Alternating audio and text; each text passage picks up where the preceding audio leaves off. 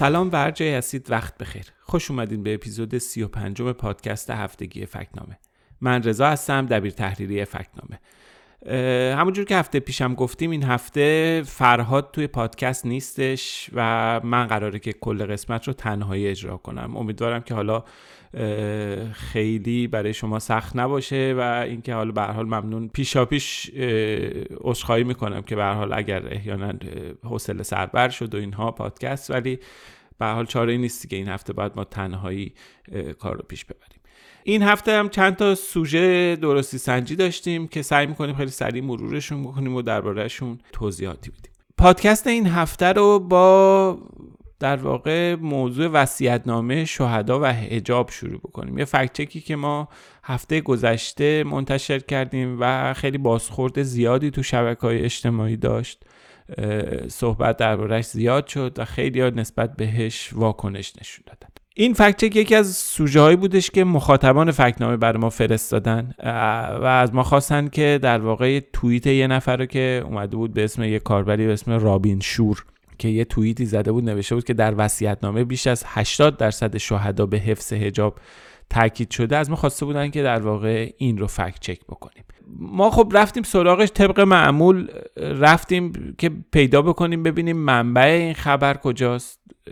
سرچ کردیم با کلید واژه هایی که در واقع توی این توییت بود شروع کردیم. دیدیم که فقط متوجه شدیم که پیش از اینم این بحث مطرح شده این ادعا مطرح شده و حتی بعضی افراد به طور مشخص مثلا یه خانومی به اسم زهره رسولی مسئول دفتر نشر و آثار و ارزش های مشارکت زنان در دفاع مقدس استان کردستان یه بار سال 92 مصاحبه کرده بود و گفته بود در قریب به 80 80 درصد وصیت‌نامه شهدای ایران به موضوع حجاب اشاره شده. قریبا با قید نوشته بودن تو این مطلبی که در واقع منتشر شده بود.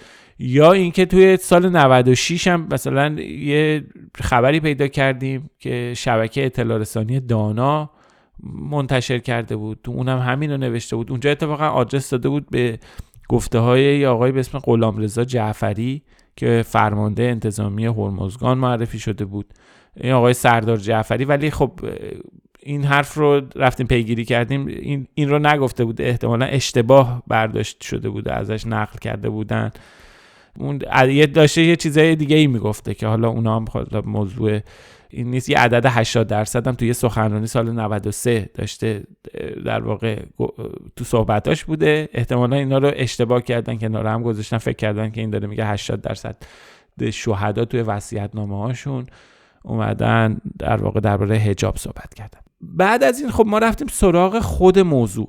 ببینید این موضوع یه جنبه های مختلفی داره ولی خب ما خیلی چیزها رو برای فکچک گذاشتیم کنار خیلی صاف و مستقیم رفتیم. صرف نظر از تمام حرف هایی که وجود داره صرف نظر از تمام مطالبی که میگن درباره اعتبار وصیت هایی که به اسم شهدا در واقع منتشر شده درباره اینکه اصلا اینکه چقدر از این مطالبی که نسبت میدن بهش مطالب واقعی هستش. اینا, اینا رو گذاشتیم کنار. اومدیم رفتیم سراغش که ببینیم با خود یعنی در واقع تو همین زمینه و context رسانه‌ای حاکم بر جمهوری اسلامی ایران و چیزی که حالا نیروهای موسوم به ارزشی خودشون در واقع به عنوان fact قبول دارن توی اون context این ادعا چقدر می‌تونه درست باشه. ما در واقع دنبال این گشتیم رفتیم به طور مشخص دنبال این گشتیم ببینیم آیا بانک داده ای یعنی در واقع بانک اطلاعاتی از وصایای شهدا وجود داره. ما خیلی گشتیم چیز آنلاین که نبود با روابط بنیاد شهید در واقع تماس گرفتیم. که خود این تماس هم یعنی خیلی بامزه است. یه ذره این فشل بودن سیستم روابط عمومی رو نشون میده که حالا ما تا بتونیم صحبت کنیم با یه کارشناس اونجا ازش راهنمایی بگیریم کلی معطل شدیم و کلی در واقع مجبور حاشیه رفتن ها و اینا رو داشتیم و اینا رو حالا بماند. ولی دست آخر به ما گفتن ما باید بریم موزه شهدا اونجا سراغ وسایل شهدا رو بگیریم که تو اونجا جمع آوری شده. زنگ زدیم به موزه شهدا. اونجا نشانی مرکز اسناد به ما دادن. گفتن وسایل اینجا نیست باید با مرکز اسناد تماس بگیرید. بعدش خب تماس گرفتیم با مرکز حفظ اسناد ایثارگران که به ما گفتن ما وصیت‌نامه زیاد داریم اما اینکه دقیقا چه تعداده نمی‌دونیم. بیاین تشریف بیارید نزدیک ببینیم.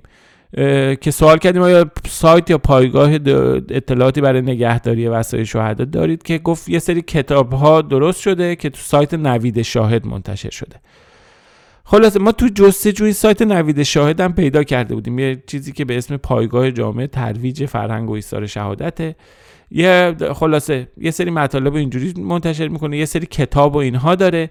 توی خود این سایت 192 تا وصیت نامه منتشر شده. ما اتفاقا رفتیم این 192 تا رو دقیق بررسی کردیم. جالب این بود که تو این 192 تا وصیت نامه تنها توی 17 17 تا وصیت نامه به کلمه حجاب بود. که می‌شد 8 تا 8 دهم درصد کل وصیت نامه که حالا نه بعضیاشون حالا مثلا بود کلمه نمی‌دونم حجاب دل و تو خود حجاب خودی حافظ از میان. برخ از این چیزا اینا رو حجاب حساب نکنیم حجاب به معنی همین در واقع چیزی که سر می‌کنن و بعد پوشش اجباری که هستش اینا.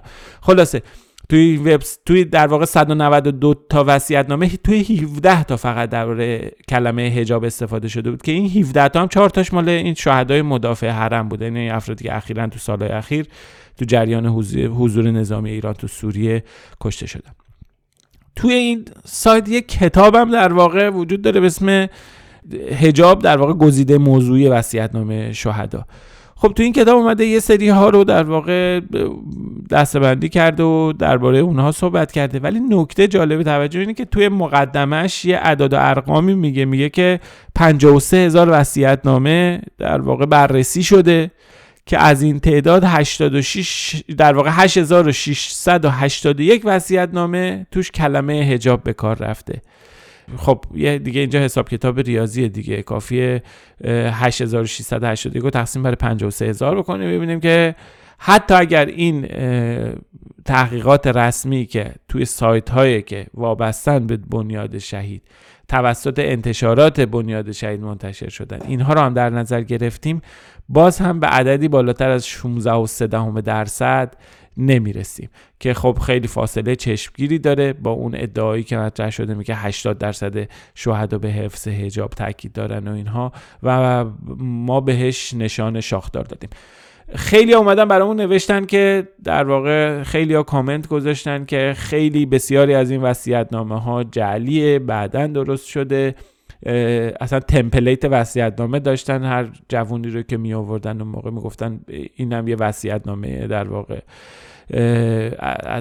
از طرف وصیت نامه شهید. خلاصه به هر حال تو اون فضای که وجود داشت توی اون فضای جنگ هر سن و سال بسیاری از این کسایی که کشته شدن خیلی پایین بود.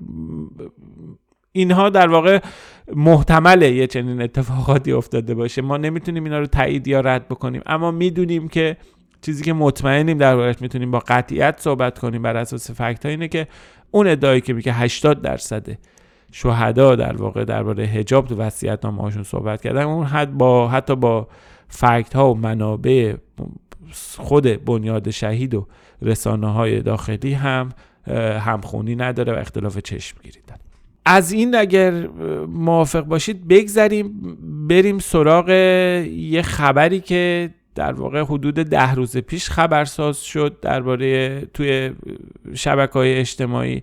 یه پیامکی بود از طرف یکی از واحدهای وابسته به وزارت ارشاد درباره ممنوعیت استفاده از پلتفرم‌های خارجی. درباره این چند دقیقه صحبت خواهیم کرد.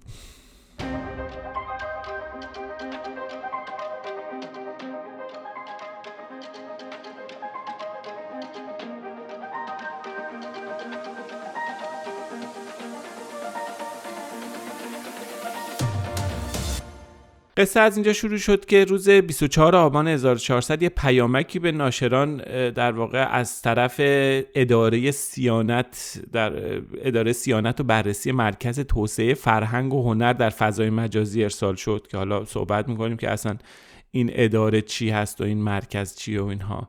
که توش گفته شده بود که به ناشران دیجیتال گفته شده بود که استفاده از نام و عنوان های خارجی که طبق قوانین کشور فیلتر شدن از قبیل تلگرام، یوتیوب، توییتر به هر شکل اهم از محیط نرم افزار یا بر روی بسته نرم افزار مطلقا ممنوع است.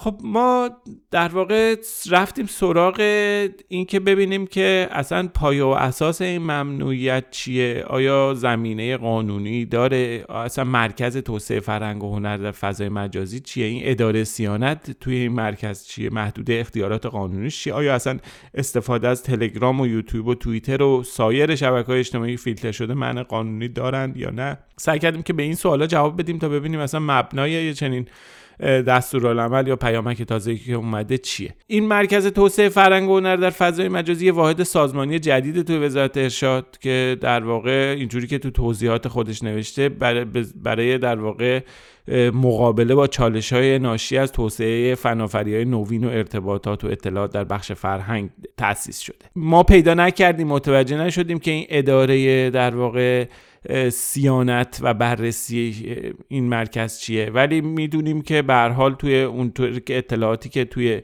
این وبسایتش هستش این مرکز دو تا واحد اجرایی مستقل و یه واحد برنامه ریزی داره. حالا دقیقا نمی‌دونیم این اداره وابسته به کدوم کارش چیه کی مسئولشه نحوه فعالیتاش چیه و اینها. اینکه اصلا حالا به هر حال توی شرح فعالیت های خود این مرکز هم اونجوری که ما گشتیم اختیار قانون گذاری نداره ولی به هر حال کارش تهیه ضوابط و مقررات آینامه در چارچوب قوانین در واقع بالادستی و قوانینی هستش که حالا به تصویب مجلس یا سایره حالا ماشاءالله تو ایران تعدد خب مراکز و نهادهای قانونگذاری داریم ما.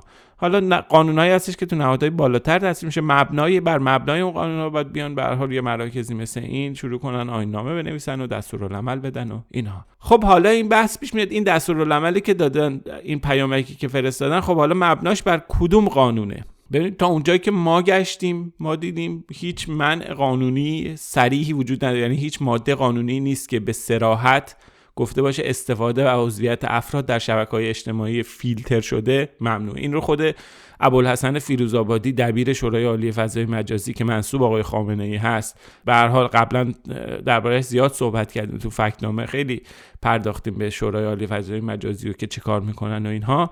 به هر حال خود آقای فیروزآبادی هم قبلا صحبت کرده و گفته که عضویت و کاربری در شبکه اجتماعی فیلترشو مثل توییتر و اینها میگه هیچ برای ممنوعیتش سراحت قانونی وجود نداره.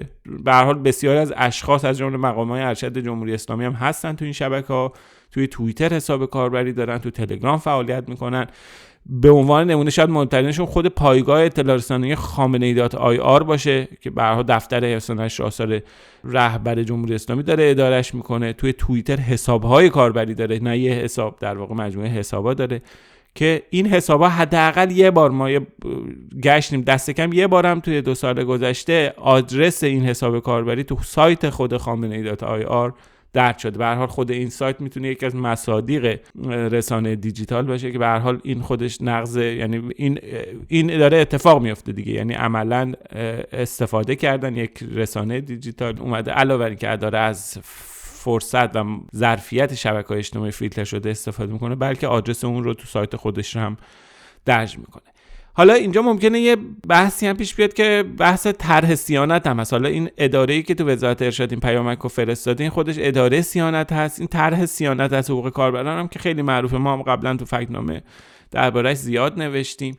خب این طرح اولا که خب هنوز به صورت قانون دائمی یا ابلاغ یا آزمایشی بر اساس اون اصل 85 ابلاغ نشده. به نظر می‌رسه هنوز تو مجلس دارن روش کار می‌کنن در حال پیگیریه. تو این طرح هم جایی به سراحت عنوان نشده که در واقع فعالیت و استفاده از شبکه های اجتماعی برای, برای اشخاص حقیقی و حقوقی غیر دولتی ممنوع باشه. توی تر گفته شده که نهادهای دولتی عمومی نباید از پلتفرم‌های خارجی استفاده کنند اما محدودیتی برای اشخاص حقیقی و حقوقی از جمله افراد عادی و شرکت ها رسانه ها اینها در نظر گرفته نشد یعنی حتی اگر مبنا اون طرح سیانت از کاربران و در حمایت از حقوق کاربران مجلس بذاریم که خیلی طرح تند و تیز و رادیکالی هم هستش توی اون هم یه چنین ممنوعیتی وجود نداره. خلاصه ما اینا رو کنار هم گذاشتیم در نتیجه به این در واقع و به این نتیجه رسیدیم که این بخشنامه که صادر شده این پیامکی که ارسال شده از طرف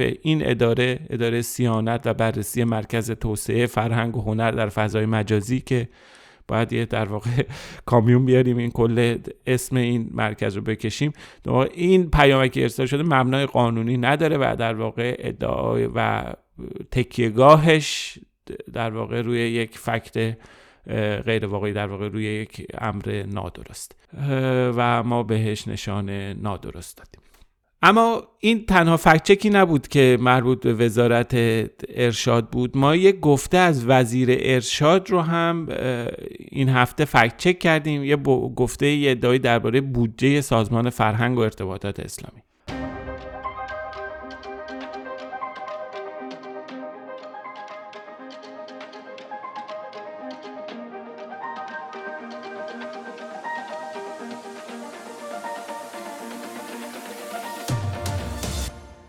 خب این فکچکی که میگیم اینو محمد مهدی اسماعیلی وزیر ارشاد دولت 13 همین اولین فکچکیه که ما ازش تو فکنامه منتشر می‌کنیم. توی جلسه تودی و معارفه رئیس جدید سازمان فرهنگ و ارتباطات اسلامی که خیلی حالا یه توضیح درباره ساختار این سازمانم.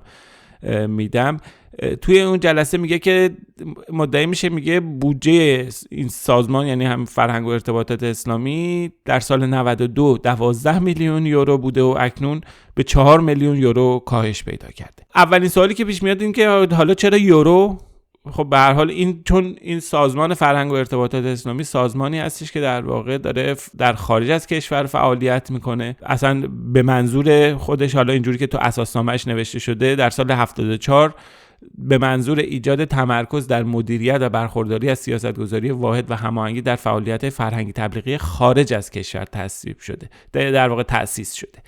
خب این سازمان رئیسش رو یه شورای عالیه در واقع داره که از طرف آقای خامنه ای منصوب میشن. رئیسش رو و به پیشنهاد وزیر فرهنگ و ارشاد اسلامی در واقع رهبر جمهوری اسلامی تایید می‌کنه و اینکه به حال سازمانی که قراره که کارش فعالیت های مذهبی و تبلیغاتی در خارج از کشور دفاتری داره توی هماهنگ با سفارتخونه ها و سایر نهادهایی که جمهوری اسلامی داره تو خارج از کشور فعالن به صورت رسمی و غیر رسمی حالا خیلی نمی‌خوام حالا خوب درباره اینکه حالا داره چی کار می‌کنه و محتوای کاراشی و اینها صحبت کنیم چون خارج از موضوع فکت چکینگی که انجام دادیم. ما بحثمون بحث بودجه است بحث منابع مالیه.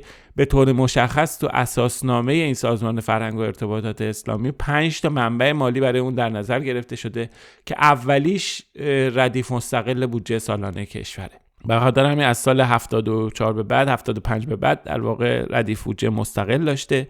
که شمارش هم حالا توی حداقل اینه که توی این سال اخیر ردیف شماره 114 028 شما هر کدوم از بودجه های سالانه رو پیدا بکنید عدد در واقع توش سرچ بکنیم می‌تونیم برسیم و ببینیم که وضعیتش به چه قراره. چهار تا منبع مالی دیگه هم براش در نظر گرفته شده. درآمدهای ناشی از فعالیت‌های فرهنگی تبلیغی سازمان در خارج از کشور کمک بلاعوض اشخاص حقیقی حقوقی کمک دریافتی از محل وجوه شرعیه و سایر درآمدهایی که حالا نوشته به تصویب شورای عالی سازمان برسه.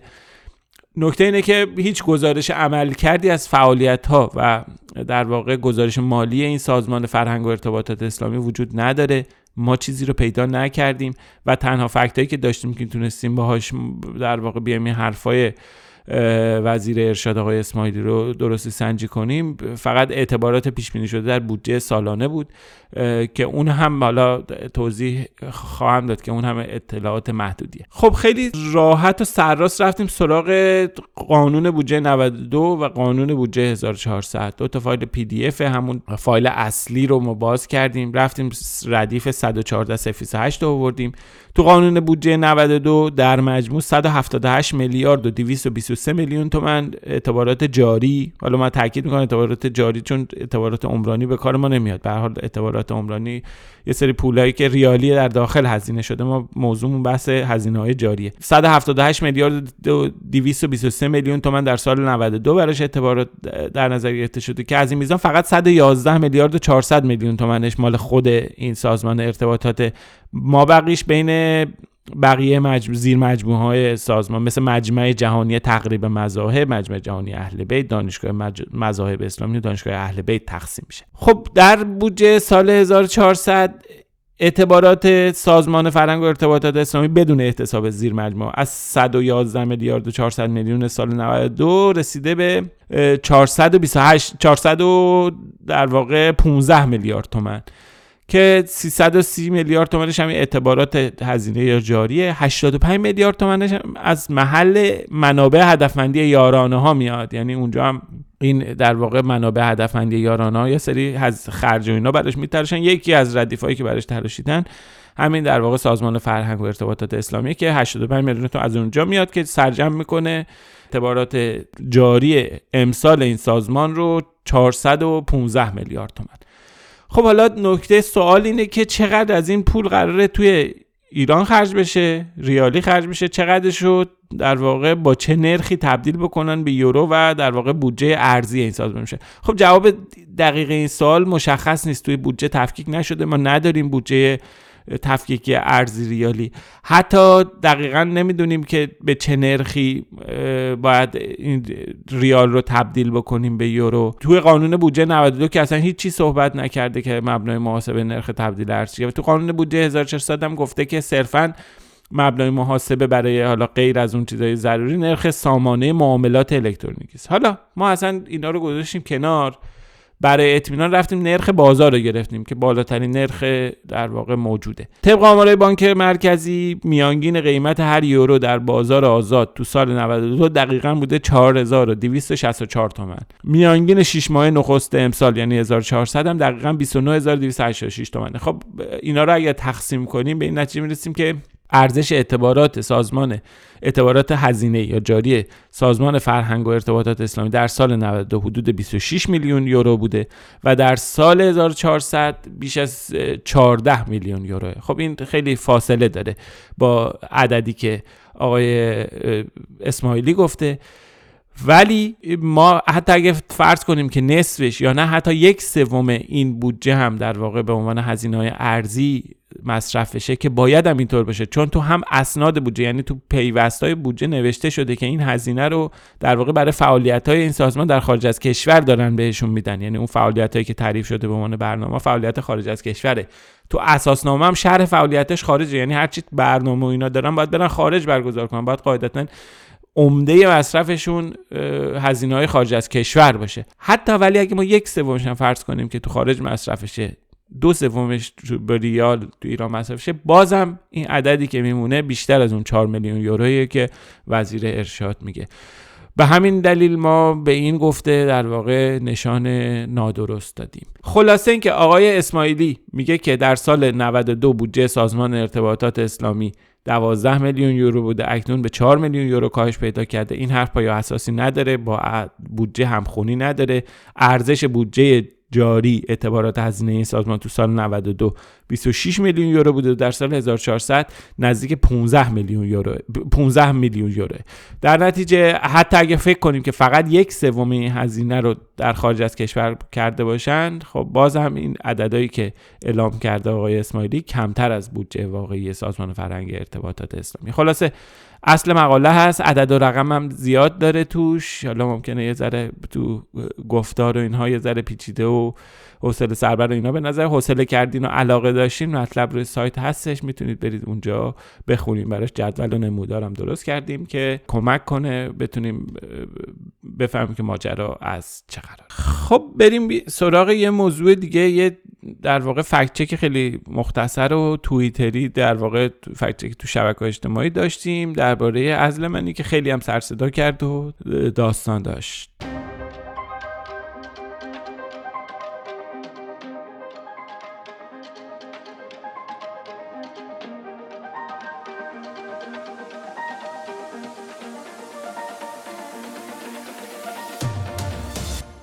خب ماجرای خبر جعلی ازلمنی از اونجا شروع شده بود که خب ما روز 28 آبان در واقع با خبری مواجه شدیم با یه کارتی رو تو شبکه های اجتماعی دیدیم که توش لوگوی خبرگزاری تصنیم بود.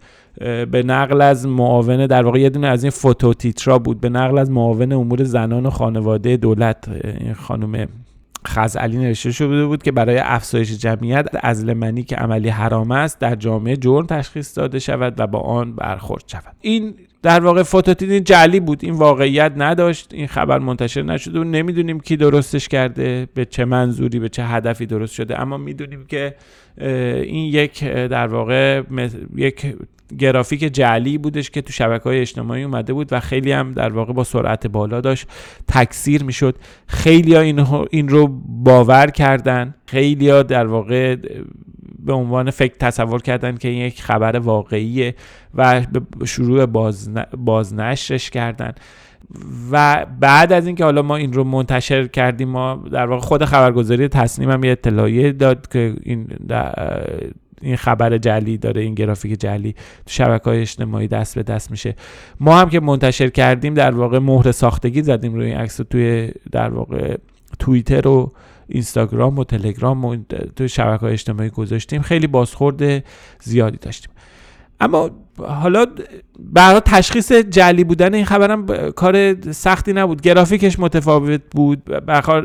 کافی بود کافی نگاه بکنیم به فوتوتیترای تصنیم توی اینستاگرام یا بعضا توی توییتر. خب نه از این فونت استفاده می‌کنه نه لوگو رو اونجا می‌ذارن. علاوه بر این خب خود این خبرم هیچ نیست دیگه. کافیه اگر این فوتوتیتر باشه باید خود خبرم یه نشانه ای ازش باشه خب گوگل می‌کنیم این کلمات رو. یه چنین چیزی پیدا نمی‌کنیم. حتی اگر تسنیم گذاشته باشه و حذف هم کرده باشه احتمال خیلی زیاد توی search گوگل باید یه نشانه هایی ازش پیدا بشه.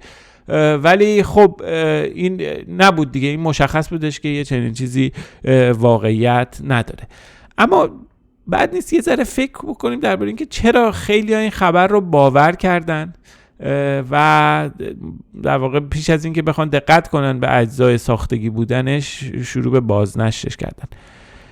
سه تا مورد اگه بخوام بگیم به طور مشخص سه تا دلیلی که می‌تونه وجود داشته. یعنی ما فکر می‌کنیم که این سه تا دلیل دلیل باورپذیر کردن یه چنین مسئله هستش. خب یکی زمینه و سابقه موضوعه. ما می‌دونیم در سالهای گذشته به حال یه بخشهایی در جمهوری اسلامی به یه شکل اقراق شده درباره جمعیت در مشغول اظهار نظر مشغول نسخه پیچیدن بودن. ما طرح جوانی جمعیت مجلس رو داشتیم محدودیت های جدید و در واقع خطرناکی که توش مطرح شده. ما اظهار نظرهای خیلی تند تدوین آینامه حتی خط و نشون کشیدن آدما درباره مسائلی مثل سخت جنین رو داشتیم. ما بحث قربالگری رو مخالفت با قربالگری رو داشتیم. ما بحث حذف توزیع در واقع وسایل پیشگیری رایگان در مناطقی که از نظر اجتماعی نیاز دارند رو داشتیم. ما به هر حال یه سابقه ای از اقداماتی که میشه گفت عجیب غریبه. میشه گفت که کم سابقه است در دنیا. ما مجموعه از اینها رو داریم. مجموعه از اظهار نظرها و اخبار جعلی درباره این مسائل رو داریم که اینها باعث میشه که وقتی یک چنین خبری میاد چنین بحثی مطرح بشه خب برای ما باورپذیر به نظر برسه. نکته دوم که باعث شده بود که این باورپذیر به نظر برسه استفاده از عبارت و اصطلاحات تخصصی. به هر حال ازلمنی یک واژه‌ای که توی فقه و این چیزا زیاد ازش یعنی توی اونجا به کار میره. حالا به کلمه عجیب غریبی هم هستش ساختارشو. خیلی هم با این شوخی می‌کردن توی تا چند روز. ولی به هر حال این خبر چیزیه که توی استفتاها و توی رساله ها و اینها دیده میشه. به کار بردن یه چنین واژه‌ای ممکنه بعضی رو به اشتباه بندازه. به هر حال ما قبلا راجع به این صحبت کردیم استفاده از عبارت ها و اصطلاحاتی که توی یه حوزه خاصی کاربرد دارن. به عبارتی تخصصی هستن. حالا تخصصی هم نه حالا تخصصی علمی نه تخصصی در حوزه فقه و اینا توی اون حوزه در واقع اصطلاح تخصصی محسوب میشن. استفاده از اینا باعث میشه که خیلی اوقات مخاطب به اشتباه بیفته تصور کنه صحبتی که داره میشه یک صحبت جدیه یک صحبت در واقع خیلی چیزیه که ما سر در نمیاریم ازش. ولی در واقع اینطور نیست. خود تو خود این عبارتی که استفاده شده اونجا میگه عملی حرام است. در واقع تو اون عبارت خب این یک مسئله حتی حرام بودن یا نبودنش هم خودش یه مسئله علاهده است که اصلا لزوما هم اینجوری نیست. حالا آدم های مختلف بررسی کردن. توی همین شبکه اجتماعی دربارهش صحبت شد. نکته و دلیل سومم خود سابقه خبرگزاری تصنیم هم هست. به هر حال این خبرگزاری تصنیم یکی از منابع تغذیه فکنامه تو سالهای اخیر بوده. به هر حال حجم انتشار اخبار جعلی و علاوه بر اون اخبار عجیب غریب جعلی تو این خبرگزاری اینقدر زیاد بوده که دیدن یک اظهار نظر و یک گفته عجیب با لوگوی این خبرگزاری آدم رو به شک و تردید نمیندازه. احتمال زیاد مجموعه این دلایل باعث شده بود که خیلی ها تصور کنن این تصویر یک تصویر واقعیه و شروع به بازنشرش در سوشال مدیا بکنن. که خب اینطور نبود و آره. به حال وقتی که یک رسانه تو زمینه انتشار اخبار جلی و عجیب غریب و اینها وقتی چیز می‌کنه می‌بینیم دیگه. حال به حال گریبان خودش هم می‌گیره دیگه. موقعی یه خبری هم منتشر میشه که برای خودش هم تبعاتی داره عواقبی داره و مجبور میشه. می یعنی طعم انتشار اخبار جلی رو هم خودش هم میچشه دیگه. به حال باید حواسمون باشه توی این دنیایی که به حال سرعت انتقال مطالب و اینا خیلی بالاست. حواسمون باشه بخش زیادی از محتوایی که میاد بخش قابل توجهش اخبار و اطلاعاتیه که پای و اساس درستی نداره. و اما از ازل منی بریم سراغ نیکولا تسلا و یه فکچک علمی درباره ماشین انرژی رایگان.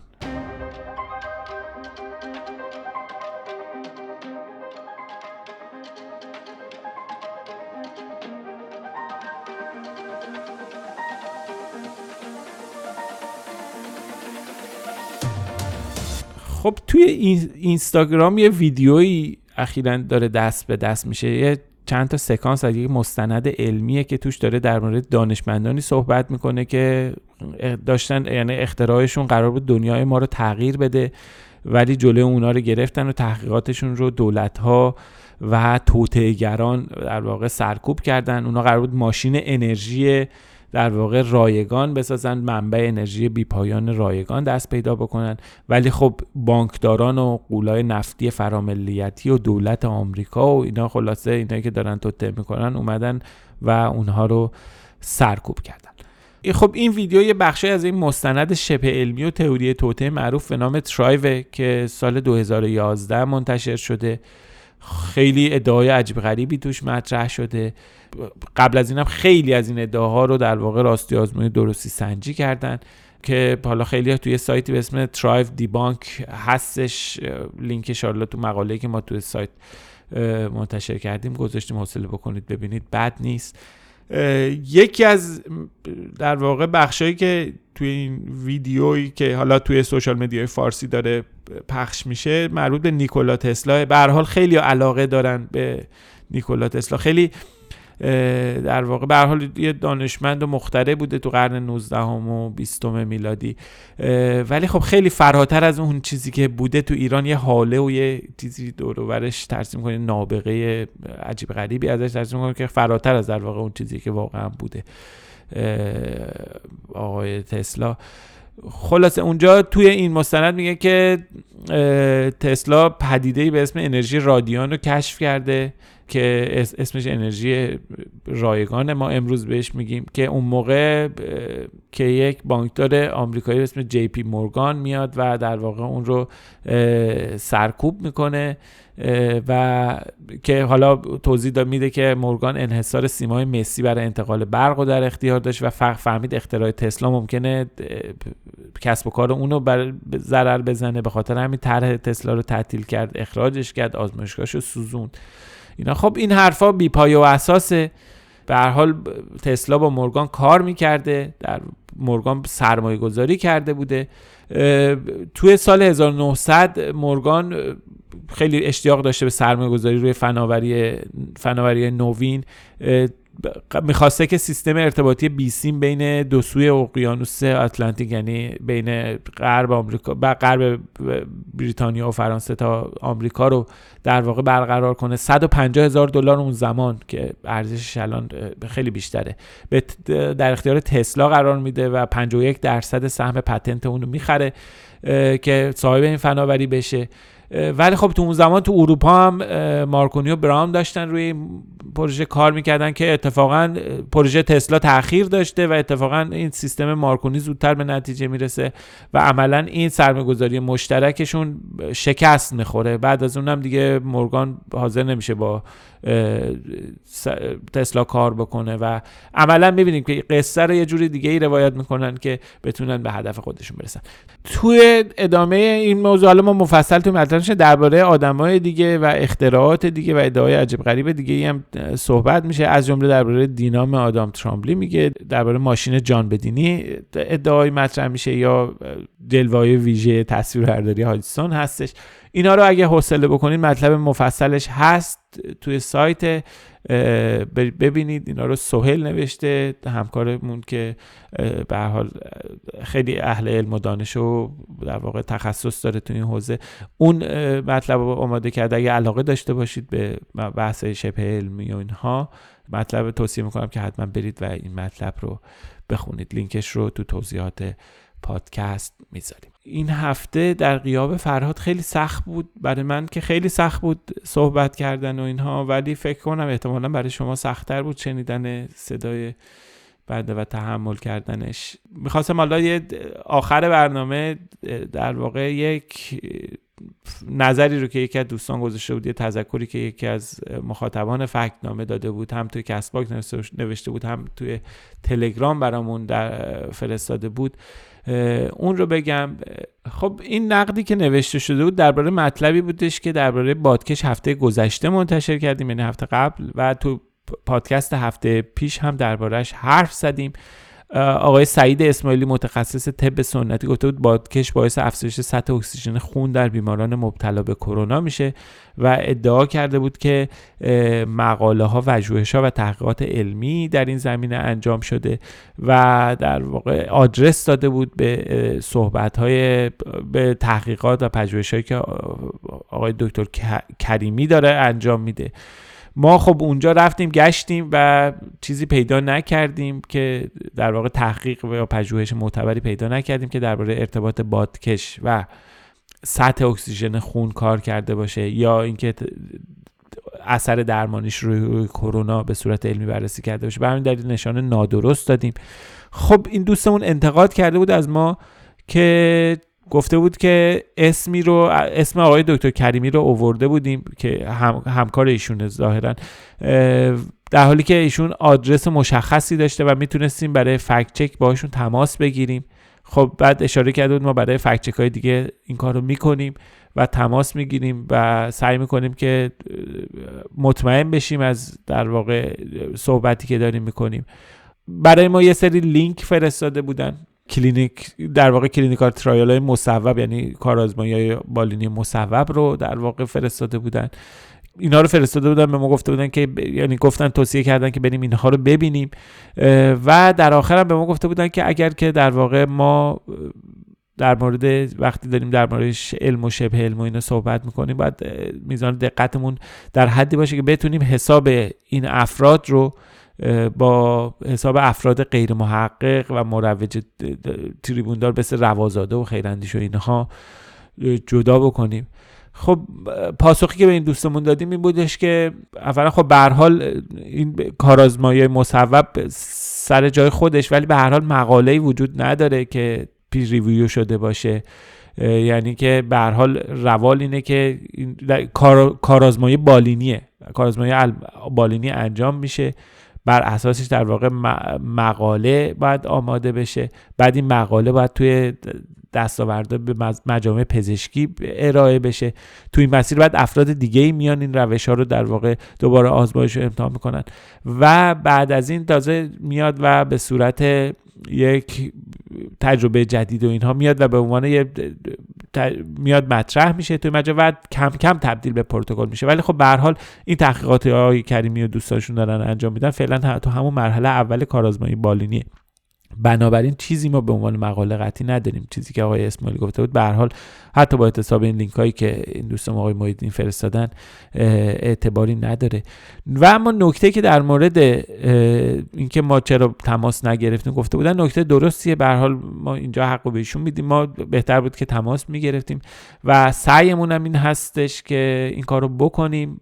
از این بعدم سعی می‌کنیم بیشتر که تا جایی که امکان داره بتونیم با منابع تماس بگیریم و از صحت و در واقع مطالبی که مطرح می‌کنیم و نتیجه گیری هایی که می‌کنیم اطمینان کامل رو پیش از انتشار به دست بیاریم.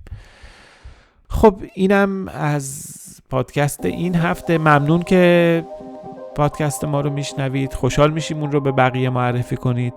برای پیدا کردن ما کافی اسم فکتنامه رو به فارسی یا انگلیسی در همه اپ های پادکست جستجو کنید. ما هر هفته لینک مطالبی رو که بهشون اشاره کردیم در بخش توضیحات پادکست می‌ذاریم.